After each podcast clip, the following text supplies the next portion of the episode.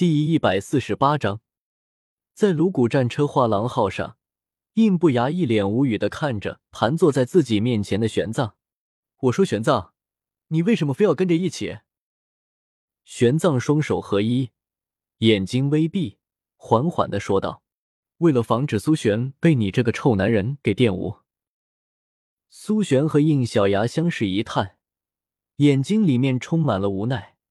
真是一点气都生不出来，这货为了跟着一起，也是拼了，甚至利用威胁的手段，将嘉业等人给轰回来了圣堂去。哎，我先说好了，最多就到世界树，世界树那边的行程结束之后，就麻烦你回史莱克去。哼，不用你说，我也会回去，不过不是一个人，苏璇必须跟我一起走。你看看呢，这个话不是第一次说了，但是最后还是会回到这个话题上来。原本他们的行程也是到世界树就结束来着，但是因为后面洛普普和宁龙龙的中途加入，应小牙还得到了史莱克那边的委托，要准备带着这些孩子以假面骑士的身份参加武魂盛会来着。考虑到洛普普需要吸收新的魂环。所以是应小牙是准备再加点目的地来着，可是见玄奘这么固执的要带苏璇走，应小牙就不是滋味了。罢了，世界树一行结束后，我们就先一起回史莱克一趟吧。苏璇愣了一下，那普普的魂环怎么办？不急，我准备给他寻找的魂兽所生存的生态区本就离世界树甚远，而且过去非常的绕路，不如先回史莱克休整一下。毕竟孩子们当中也有几个要突破，那么干脆等他们能突破的都完成突破后，在武魂盛会之前带他们再出来一趟，这样也能省力一些。一听这话，玄奘的眉头就皱了起来。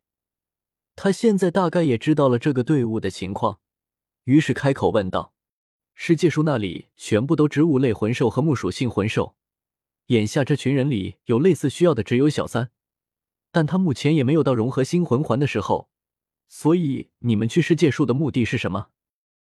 去世界树的目的，自然是为了解锁假面骑士双旗极限记忆体，从而获得世界图书馆的能力，这样也好让他找到相思断长红的线索。不过这些话他还从来没有说出来过。苏璇替他回答道：“小牙有个比较重要的骑士力量，需要在世界树那里解锁。”这么说来，我们这么多人跟着，是为了陪你。应小牙耸了耸肩，差不多吧，不过也不全是。解锁更多的骑士力量，也是为了留下更多的底牌。毕竟眼下的局势，总算的会有什么重视的事情会发生。假面骑士嘛，你为人如何？我不做评价，但是这个全新的力量确实有值得认可的地方。当然。对于我等魂师而言，还是魂灵契约更有用。你有考虑好我之前的意见了吗？看着这货高高在上的样子，应小牙一脸的不爽。有求于人还要先损我一下，哪有这样的？卖一个魂灵契约给你的是吗？事情是没有问题的。原本我就有准备把这个东西在史莱克里普及开来的意思。不过你真的需要吗？明明已经有升格了。不呀，不是这样的。苏璇解释道：“就算我们两个已经有神的力量，但是想要第一融合，也得等我们的实力到一定程度才行。这个一定程度，不会是极限级别的封号斗罗吧？”果然，苏璇的眼神里出现了一丝无奈。是不是到极限级别还不清楚，但封号斗罗肯定是要的。语气里面。或多或少有那么一点愧疚的意思。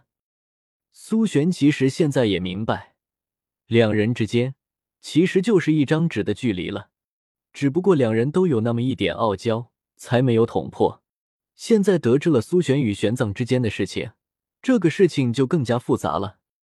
即便苏璇的天赋很高，但想要达到封号斗罗的实力，从现在算起，怎么着也得十年起步。这已经算好的，毕竟放在别人身上，修炼个几十年都不一定能到魂斗罗。可是这个时间对于两个人的感情发展而言就太长了。苏璇多少还是担心，在这个期间，应小牙身上会发生什么变故。毕竟像他这样的存在，肯定会有很多诱惑主动找上门来。极限斗罗我是没有把握，不过普通的封号斗罗，我肯定能帮上忙的了。哎，苏璇愣愣的看着应小牙，干嘛？有什么奇怪的？以后的路来长着呢。你难道就一点帮助都不需要了吗？而且不仅是你，我自己也有很多地方需要你的帮助呢。这话的意思已经非常明显了。应小牙愿意跟他一起成长，也就是意味着他愿意等。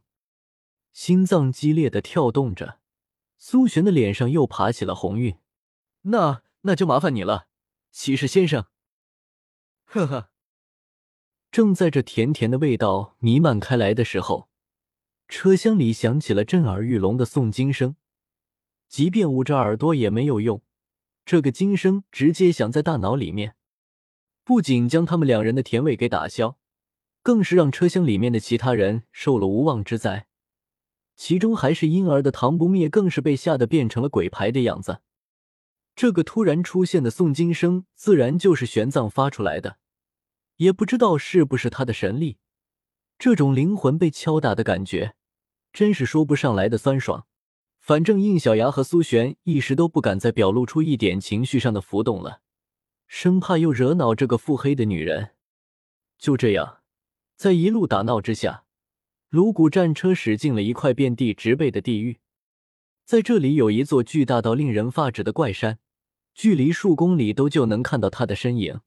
一旦靠近，就真的只能将其看成是一座山，实际上这是一棵巨大无比的大树，甚至到目前为止都没有人知道它的真实高度，因为高耸入云，就算离远了看也看不清全貌。而这便是应小牙他们此行的最终目的地——生存着植物类魂兽和木属性魂兽的世界树。其实，在距离世界树几百公里的时候。众人就已经明显察觉到了这里的魂力属性非常的具有灵性了。有人说，世界树这么大，因此它盘旋在地底的根茎更大。但凡是根茎所通之地，皆为世界树的范畴。唐舞突然惊呼起来：“啊，小三，你的头发怎么绿了？跟普普一样。”一到这里，身为植物系魂兽化形而来的小三。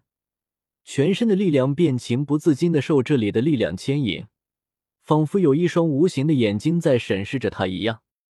虽然有些不适应，但是在这股力量的作用下，他发现自己作为人类魂师的力量正在以两位于之前的速度上升着，也因此他的头发也莫名其妙的变成了绿色。